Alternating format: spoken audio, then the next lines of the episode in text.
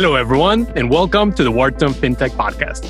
I'm your host, Miguel Armaza. Our guests today are Ben Savage and Adriana Saman from Clocktower Technology Ventures, a fintech focused venture capital fund that's also the technology investing affiliate of Clocktower Group, a global macro investment firm. Ben is a fintech entrepreneur turned investor with an MBA from Stanford University, and Adriana got her bachelor's from our very own University of Pennsylvania. We discussed their backgrounds and what led them to venture capital, Clocktower's investment strategy and approach, their decision to focus on fintech, and why they are excited about the reinvention of financial services, why they have invested beyond the United States with a particular emphasis on Latin America navigating COVID in 2020, their outlook for the road ahead of the industry, and a whole lot more. And now join me in a very fun and informative conversation with Ben Savage and Adriana Saman. Ben, Adriana, thank you so much for joining us on the Wharton FinTech podcast. And for Adriana, I should say, welcome back home. We're always happy to have an alum join us. Maybe we can get started by hearing a bit of uh, your backgrounds and how you got to your current role. Thank you, Miguel. It's so great to be here. Always awesome to go back to Penn roots and everything related.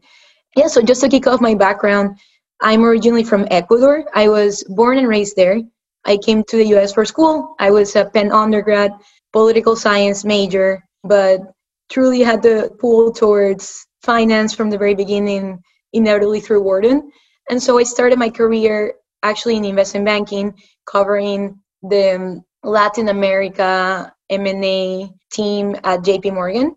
I spent two and a half years there, and then I actually shifted internally to a team that focused on fintech, payments, digital strategy at Chase.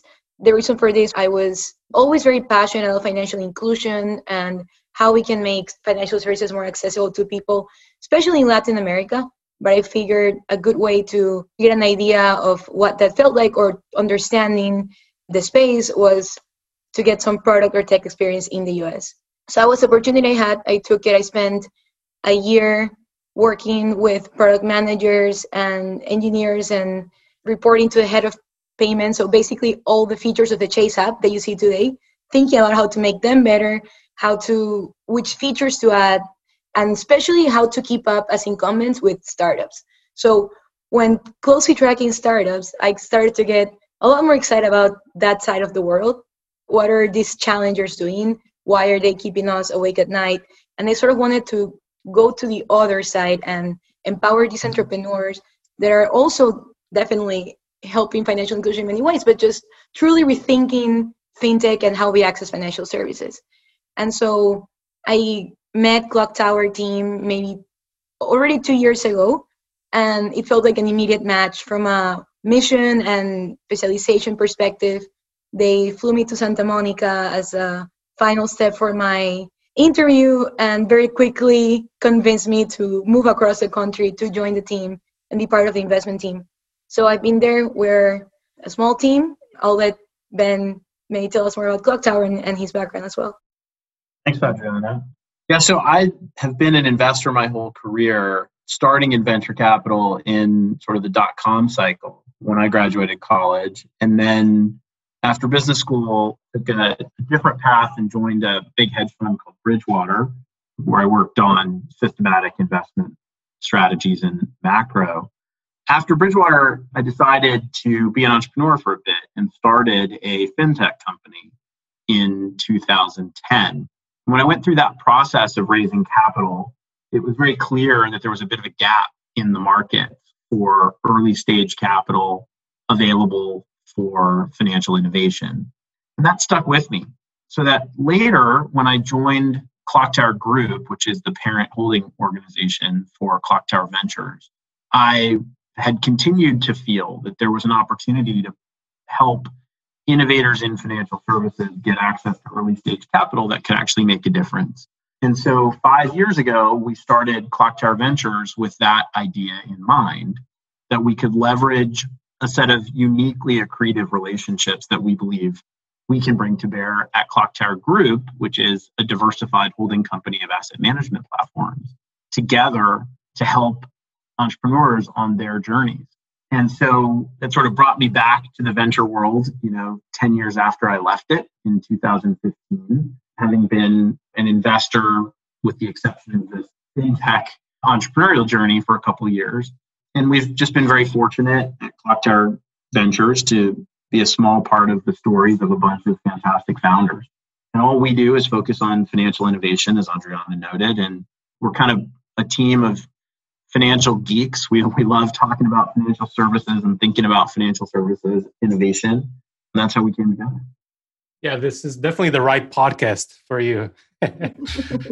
so then I'm, I'm curious about your venture experience pre-entrepreneurship and post-entrepreneurship. What, what are the biggest differences that you've applied to your investing approach? You know, it's funny. I'm not sure that anything material has changed. I think it's just recognizing that where you might have calibrated a knob to three or four, maybe you should have calibrated it to eight or nine. And so I think I've always had as a philosophical conviction companies are just people at the end of the day. And the human capital that drives businesses is of existential importance you know, there's kind of this classic debate in venture capital do you bet the jockey or do you bet the horse? And I think for us in particular, as very early stage investors, when we're looking at seed opportunities and Series A opportunities, we have always philosophically, I've always philosophically been more interested in the human capital than in sort of what is this market and what is the TAM and questions like that. But prior to actually being an entrepreneur, I might have not fully appreciated how important it is or maybe perhaps how simple it is in some ways to be an early stage venture investor, which is that I think we at Clocktower have a lot of conviction today that if the only thing you did was pick talent and make bets on world class human capital, and you literally never asked a question about what is the size of that market that you're addressing or something like that, that's actually an effective venture capital strategy. And pushing that idea to a much more extreme kind of place than might initially be apparent got much easier for me after being an entrepreneur, after being a founder. So I think there's a number of examples like that where something you knew to be true, but you weren't sure how to calibrate it, perhaps, how to weigh it relative to other beliefs. It became easier to, I think, push those beliefs further, having been a founder, and just recognizing how hard the entrepreneurial journey is venture capitalists talk a lot in the industry about the importance of empathy in understanding what founders go through. You know, one of my good friends who's exited a couple companies said, there's nothing that prepares you for actually being a founder other than being a founder. You can study it, you can think about it, you can talk to folks who've done it, but until you go through it yourself, you don't truly understand what it's like. I think it's similar to like having a child, actually, or you know losing a loved one. These are experiences that many of us go through in life and you think you understand cognitively what those things are like and there's lots of literature and people who've been through it but until you just do it. You can't possibly know what it's truly like and once you have that knowledge it does allow you to expand your thinking in ways that maybe previously you couldn't. Fascinating. And so going back a, a little bit to your focus as a fund so you're clearly laser focused on financial services, but uh, it's also a, a large landscape. Do you have any preferences within financial services? We think about financial innovation very broadly, and we define Clock Tower Ventures scope as something like 20% of GDP, um, which is a huge window to look through. And I think there are certain fintech investors and people who invest in fintech funds that think of it as kind of a niche sort of strategy. And there are people who do run it as kind of a niche. We actually intentionally don't constrain ourselves. So we look at payments, insurance, capital markets, personal finance, banking, credit, lending, real estate to the extent it's a financial asset rather than physical asset, and something we call the enterprise financial stack, which is basically anything that a CFO would purchase as a simplification. And you add all that up, and it's something like 20% of GDP. So we don't think of financial services as a sort of sector fund or anything like that. It's an enormous part of the economy, an enormous part of human reality. And that's very deliberate for us because we are building a very broad portfolio, and we think that's an important thing to do. And we find it fun. There's a lot of heterogeneity to think about when you're looking through that wide of a window. But at the same time, it's small enough that we're not having to constantly context switch between logistics and healthcare and consumer apparel and cloud infrastructure. And for our investment committee discussions, and I think for all of us as a team, it allows us to stay somewhat focused. That makes sense. And we've obviously going through a pandemic. It's still part of everyone's lives. Curious, as a fund, how have you navigated this past year? I mean, fintech, of course, in many respects has come out on the positive side, but it's still a very challenging event. And I imagine you've had to manage relationships, not just with your portfolio companies, but with your LPs, right? How has the last year been for you? Yeah, so I'll take it on the portfolio. And it's funny, it's been a crazy year, but I think it's been largely a positive experience for us from many perspectives. First, I remember back in March when we started this whole work from home and just trying to understand what the world would look like, how long this would last, what would happen. The first few months were a lots of, I would say damage control, but lots of support devoted to our existing founders, making sure we were being as helpful as we could, that they knew were there, introducing them to the right folks that would help them in anything that came up. But then we still have our work as investors. And so then this whole question came around on how comfortable we would feel around investing virtually. And given that we're so people centric, how that would affect our impression of founders at the seed stage, especially where it's even more so. And I'm not gonna lie, it was a bit tough at the beginning to wrap your head around it, but once we did it a few times, we got the hang of it. And it's been probably the most, not probably, it's actually been the most active period of us as a fund in terms of investing. And I think this also shed light on how we're structured as a fund and the importance of relationships that we've been working on for the past five years since CTV was was started. I think when you're locked up at home, there's way less serendipity around who you run into, just building relationships face to face, and we had to rely on on our existing network and the trust that we've built with other investors and our existing portfolio companies to find deals and build conviction around new opportunities. Um, and I think it enforced our faith in, in our model and the talent we're finding, and especially how close sites we've built with other funds that we usually collaborate with that usually lead rounds. And so we always participate with them as, as we never lead. And yeah, it's been a good surprise to be able to see that otherwise would have never been realized um, how powerful network has become and how creative and how much we've improved our pattern recognition given how tied in we are to the fintech scene at the founder level and at the investor level. Additionally, I think generally it's given that fintech is just a resilient vertical, it's been largely fine for portfolios. And so it's just proven that certain models are even more necessary than before. And I think that's great. Yeah, I think there's probably two buckets of things I'd say to what's happened under pandemic for us. In terms of operating our platform, I think the main message has just been communicating with all of the stakeholders in our platform, whether that's our portfolio founders, our co-investors, ourselves as a team and internal to Clocktower, and then our limited partners.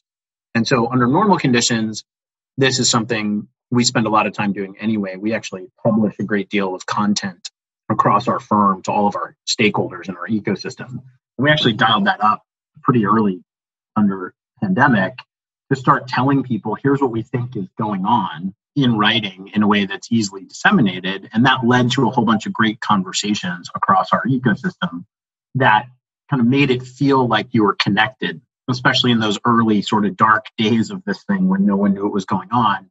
We were spending all of our time just communicating with everyone across our platform. And I think that helped both build good ties, but also proved a way for us to both share and gather insight very, very efficiently. And our limited partners in particular, I think, really felt nothing changes about sort of what your job is as a manager through this kind of thing. It's just the way you're doing it might evolve. And I think they appreciated the transparency that we provided and the clarity that we provided about just what we were thinking through in real time, including the questions Adriana highlights of, well, how are we going to make investments that are very human capital and relationship centric in a context where you can't sit down and break bread with folks? And we figured out how to do that and shared how we did it, and that was great. The second thing, which Adriana picked up sort of at the end there, is that from a fundamental perspective, you know, fintech has largely been a net beneficiary of the economic changes caused by the pandemic, as I'm sure other guests have, have articulated. You know, essentially every American got stuck at home in April and discovered, in many cases for the first time, just how much they could do from a financial services perspective on their phones and tablets and computers and laptops. And it significantly changed the adoption curve for fintech.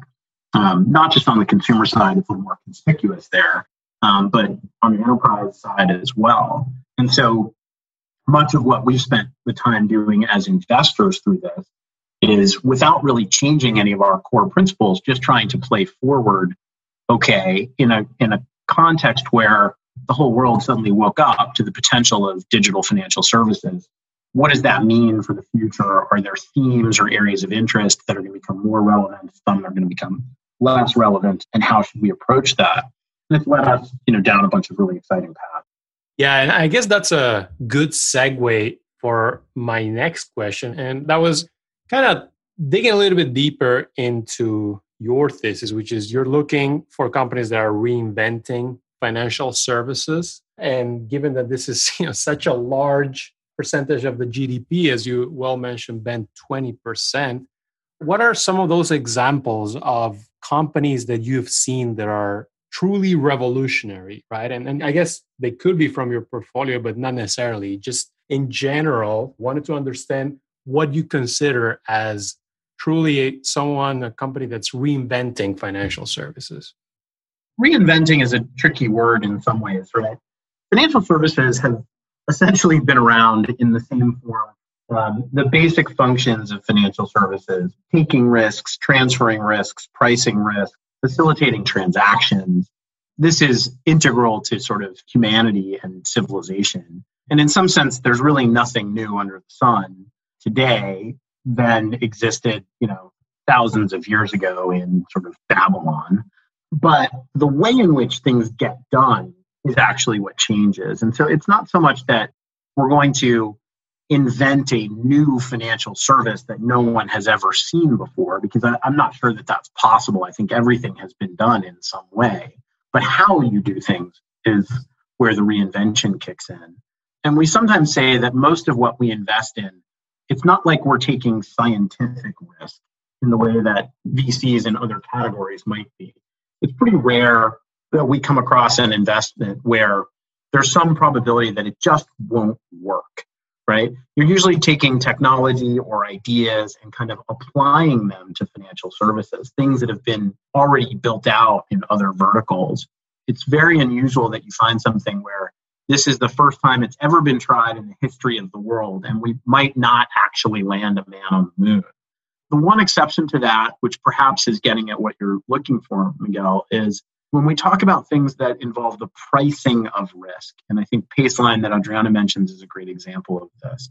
In some sense, the long arc of financial innovation is about more efficiently pricing risks and, in some sense, fractionalizing risks to smaller and smaller units that can be accurately priced. But if you take a credit risk or an insurance risk or even a bid ask spread and you say, let me apply more data to that, or let me apply a different algorithm to that, a different analytical lens for figuring out what that risk should more accurately be priced at, you do to some degree end up taking what I would characterize as scientific risk. And we have a number of companies where this is what's really happening under the surface, that it's not just a UX improvement or a new sort of modality for engaging in financial services, but there's something about the pricing of risk that is shifting and is somewhat novel. And Paceline is, in, in the sense, doing that by blending different data sets with the kinds of things that are traditionally used for financial services.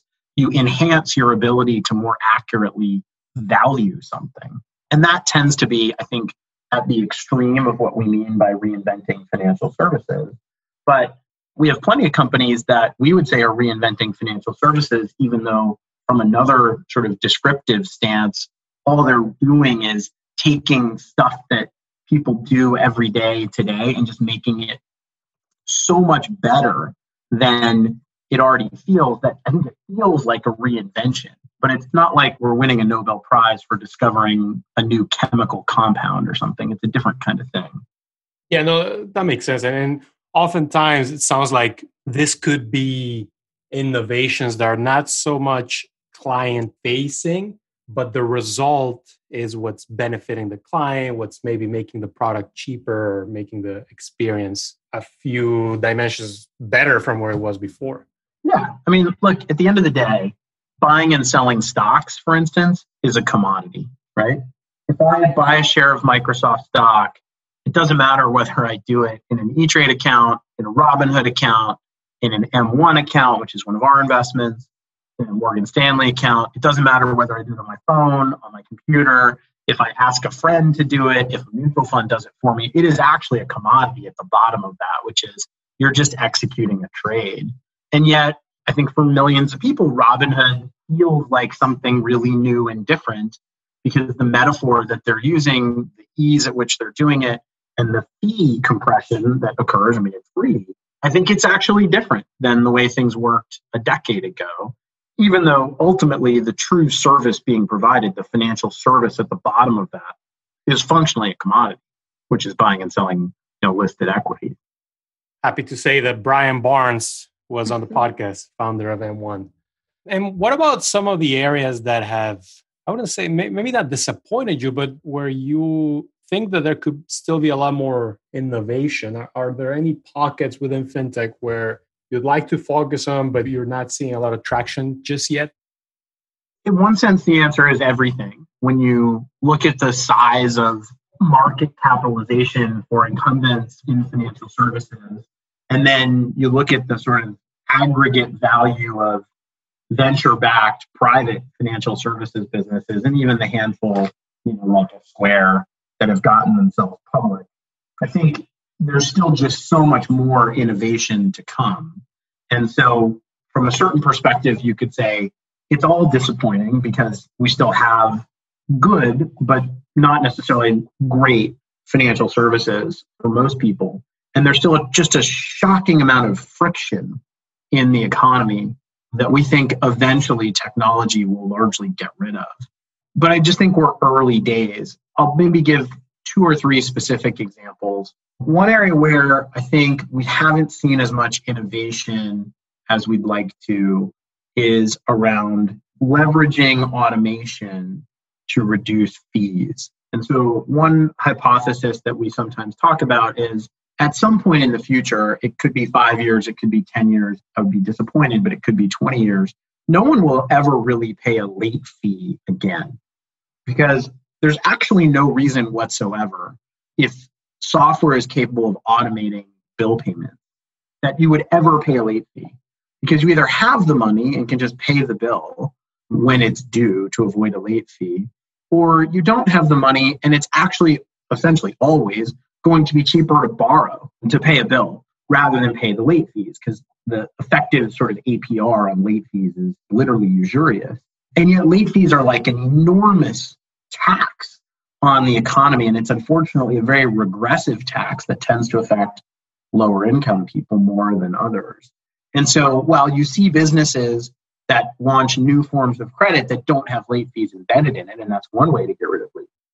A slightly better way, I think, is just automation if every American signed up for some kind of AI package that you just upload all your bills and it will make sure that you never pay a late fee by borrowing for you if need be to pay a bill, um, except for the folks who are genuinely insolvent and literally can't afford to pay their bills, which is kind of a different problem. This would remove a tremendous amount of friction from the system.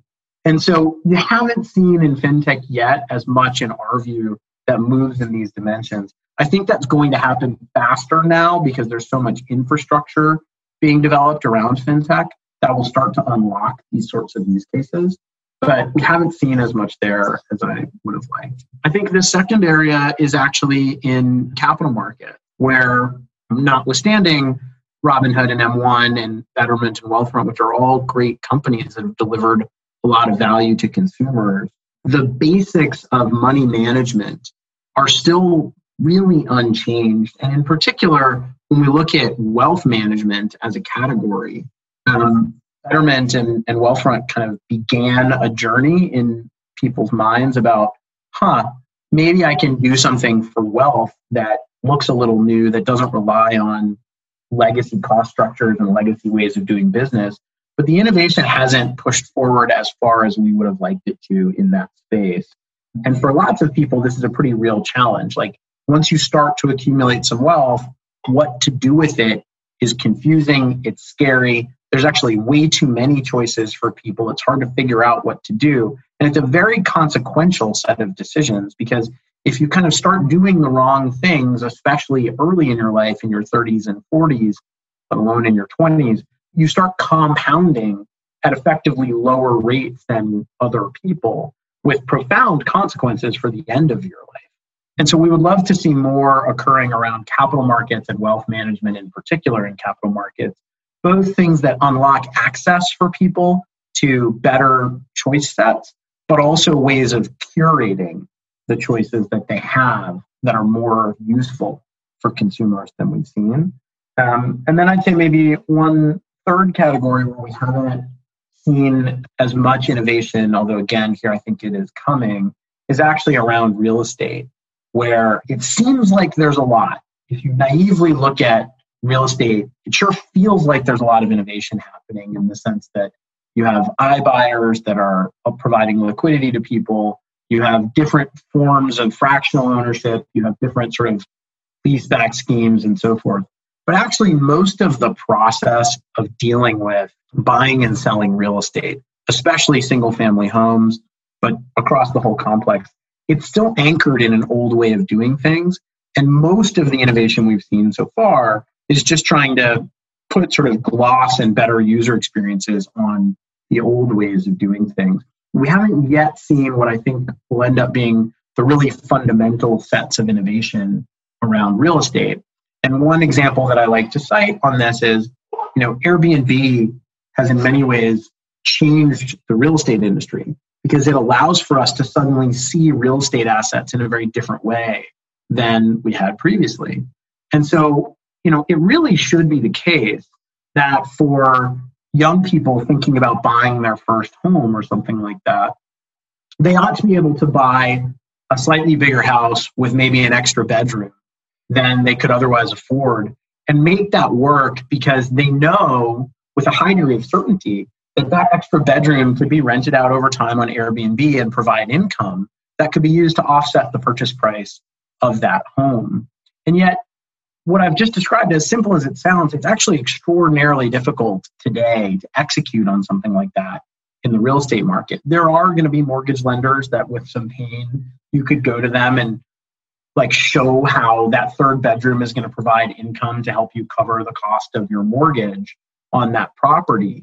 But it's like really not an easy thing to execute on. And the capital markets development behind that is actually quite poor. Like that loan, if it got done, would not look the same as other loans in a sort of mortgage securitization. And that creates like an incremental challenge to get the yield right on it and so on and so on and so on. And so the deeper innovation in real estate finance we think is coming. There's seeds of it today, but the progress has been very slow. Uh, relative to what I think it might appear on the surface. And so these are all categories where we think over time more might get done. Specifically for your third and last example, it sounds like either innovation could come from a newcomer that would just start to offer these new products, but also seems like given all the upfront costs and the fact that you have to almost create a new segment of the market or a new product, that could also be an opportunity for a large player to come in and innovate a new product, a new type of loan? Yeah, I think there's always a tension when talking about the startup ecosystem. Well, why can't the incumbents do this sort of thing? And definitionally, with businesses that have balance sheet requirements where cost of capital is important to the long term economics, um, incumbents are effectively always going to have a lower cost of capital. Um, you know, I think the advantages that startups have in markets where incumbents are prevalent or scaled up is that they can move faster and they should have lower operating costs, even if on day zero they don't have lower balance sheet costs. And one of the things that's been a hallmark of certainly the past couple years is that there's more than enough capital in private markets to provide balance sheet at, if not optimal cost structures, certainly competitive cost structures relative to incumbents, so that the balance sheet advantage is lessened. And some of that's just a function of spread compression. I mean, in a, in a zero interest rate world, you know, it doesn't matter as much in absolute terms if the incumbent has a balance sheet advantage because it's just not going to be that big of an advantage. It's going to be like a 50 bips advantage or something like that, 100 bips advantage, which is very different than if you're living in a world where rates are much higher, where the, the absolute size of the advantage would be bigger in dollar terms.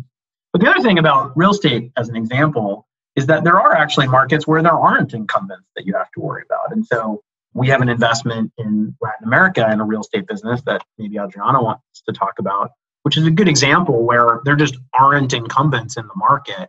And so there's white space to go build something transformational where you don't even have to worry about these kinds of problems. Yeah, so jumping in there on Habi.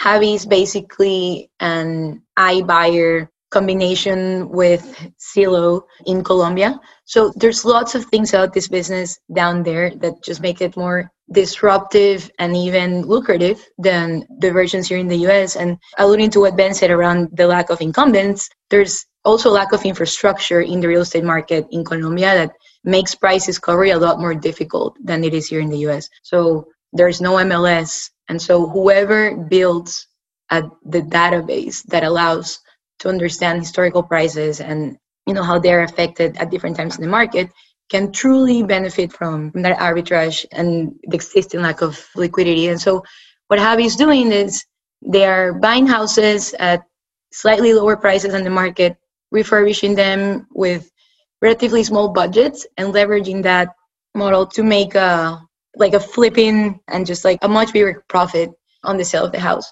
And that's superficially the business, but the true core of what we believe can make this business really big and just very exciting is all through COVID, they've spent lots and lots of time building software that captures information on the windows of the houses that are posting that they're being sold because most houses that are sold are not posted on any online service. And so they're truly doing the ground grounds up nitty gritty data gathering and understanding of hyper local segments of Bogota and coming up with their proprietary pricing models that's allowing them to they've already become I think the largest home buyer in Bogota. And so seeing this model in well there's also a success case in Brazil which is Loft, right? So we're seeing these sort of models pop up all around the region. And it's sort of a segue into Latin. It's like the copycat version, but just enhanced because of the lack of infrastructure. So it's a more of like all in one situation where you can truly become a big player. I don't think necessarily more capital efficient way, but in a much more defensible way. Now, Habi is not your only international investment. You've made a few more investments, particularly in Latin America. How mm-hmm. are you thinking about the state of the industry in the region? And I'm guessing you expect to continue investing internationally? Definitely. We're all about that. Um, I think so. Just starting with the um, with the region, I think right now there's just this trifecta combination of financial services for true disruption, and I'll elaborate more there.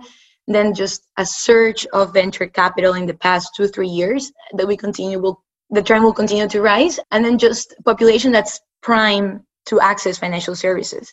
So on, on the first bucket, I think there's two notable items to keep in mind, which is bank concentration is so high. So most, I would say, like five banks in Latam hold, in each country hold roughly 80 or more percent of all the bank accounts held. And there's also a very high degree of unbanked population, so it's averaged out at around 40%. eh, which is pretty crazy. It tells you that there's just a lot, a lot to do. But that means there's a market that's big enough, but you need money and you need the technology. And so I think this is the first time in history where we're seeing true interest, not just locally, but from an international level to invest in the region. I think that's notable with the increase in capital flows for venture capital in the past, let's say, four years. Like 2016 was only 500 million, whereas 2018 it was roughly 3 billion, 2 billion. Last year was almost 5 billion, and this year is tracking towards that number as well. So the growth is gigantic, and while it's still very concentrated in a few, I think almost top 25 companies carry roughly 90% of the capital, most of those companies are actually financial services companies. And I think that just shows that this is just top priority for the region to disrupt and there's just real demand amongst the population, right? So on the third bucket, which is around the population, is Latin America is one of the regions with the highest smartphone penetration and internet access and people are just generally tech savvy and have a globalized view of like aspirations that feel a little more like the US, maybe less like Asia. And I think that just sets the stage for explosive growth. We started looking at Latin America. I mean, informally, when I joined Clocktower, because of my background, I've been just generally naturally inclined to meet Latin founders and just help them. And I've always been very passionate about financial inclusion in Latam. So it was just like perfect thing for me to, to spend time on as a passion project. But in the past year, we've just been enamored with a lot of opportunities that we've seen that truly have the potential to become not just unicorns, but reference companies and hardcore infrastructure for lots of ways of financial services to come. I'd say another one of our investments, and I need to proudly say it's also from Ecuador, is the founders of Kushki, which is basically in a few words, sort of an Adyen for Latin America, setting up the entire payment gateway infrastructure uniformly across the region. And so we just see so many plays there that are still, there's just no precedent to, and still not that much competition around, but there is more capital to support it, and especially to support it as it enters the growth stage. There's a few IPOs that have proven successful. There's a bunch of M&A exits. I think that's still early, but it's early because we didn't have the amount of capital and the perfect storm that we're seeing today. And I think the growth in the next five or 10 years is just extremely exciting and super interesting for us. Yeah, no, could not agree more. And obviously, a little bit biased as well. but um, yeah, I mean, 5 billion sounds like a lot, but when you think of a region with over 600 million people and half of that being in two countries, then it's not much. So there's definitely room for growth. so true. Yeah. And most of it has gone to Brazil, by the way. And so adding to that, we see Brazil has captured so much of it and has developed a way more sophisticated local VC landscape where companies can actually grow faster. And it's also the sheer size of the country, right? But if you look at it ex Brazil, it's just white space. There's so much opportunity. It's still nascent founders are still getting familiarized with how venture works but i also think it's an interesting thing because you can just see that founders are a lot more resourceful around what they care about in terms of metrics before pitching for extra capital and are just i don't know it's it's there's a lot more effort because there's less access. And so if you make it there you've done a lot with very little and that by itself shows a lot about your resilience and maybe the fact that you're already achieved product market fit and it just makes it so much more exciting moving forward. But yeah in absolute terms it's definitely a very small amount of capital.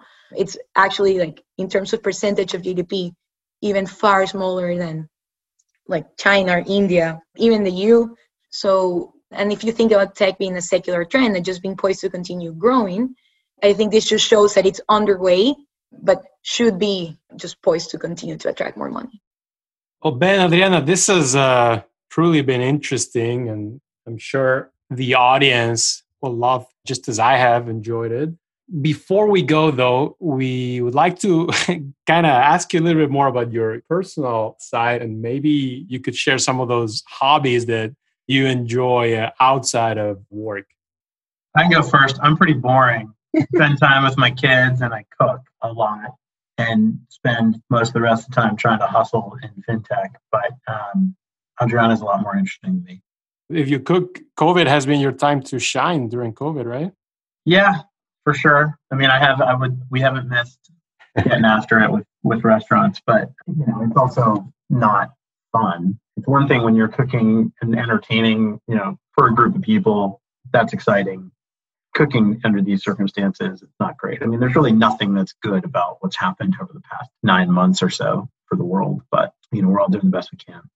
Yeah, so on my end, I guess I don't have any truly unique hobbies, but I am an avid reader and COVID has been amazing for that. I think I've crushed more books this year than probably the past three years combined and hated to cook, but became a fairly decent cook during COVID, given time availability and lack of restaurant access, which I take pride on. And I just love being outdoors and hiking. I really love to hike. I've been hiking all around the country in this quarantine, including Alaska. So it's been pretty fun. Wow. I'm going to put you on the spot a little bit, Adriana. Any book recommendations? So actually, yeah, you're putting me on the spot, but one of my favorite books that I've read so far regarding tech, it's called How the Internet Happened. I forgot the name of the author, but I just when I started venture, I started to read a lot on, on the history of venture capital and just how tech happened, literally to to really inform how we're thinking about our founders and business models and what has set the stage for venture to be the way it is today. And I think that book does a really good job encapsulating the key milestones of the internet world that we live in today. And it truly just makes you think about what led to those developments and what are things we're going through today that, that could be very interesting in shaping what the world will look like moving forward. Outstanding. Outstanding. Well, Adriana, Ben, thanks again. Truly, truly a pleasure having you here. Adriana, you're always invited and welcome to come back to campus, to Penn. And Ben, we also would love to see you. Uh, probably won't be me because uh, we're still remote, but future generations will be happy and delighted to see you guys around campus. Thank you so much. Yeah, thanks, Miguel. It's been our pleasure. We really enjoyed it. Thank you. Thank you for listening to today's episode of the Wharton FinTech Podcast. If you like the show, please consider leaving us a review or letting us know in the comments. It means a lot and helps spread the word to more listeners. If you want more content from our fintech community, please subscribe to our podcast channel and find us on LinkedIn, Twitter, and the rest of social media at Wharton FinTech. You will find interviews, articles, videos, and much more analyzing all aspects of the industry. We also want to extend a special thank you to our show editor, Rafael Ostria. Signing off, I'm your host, Miguel Armaza.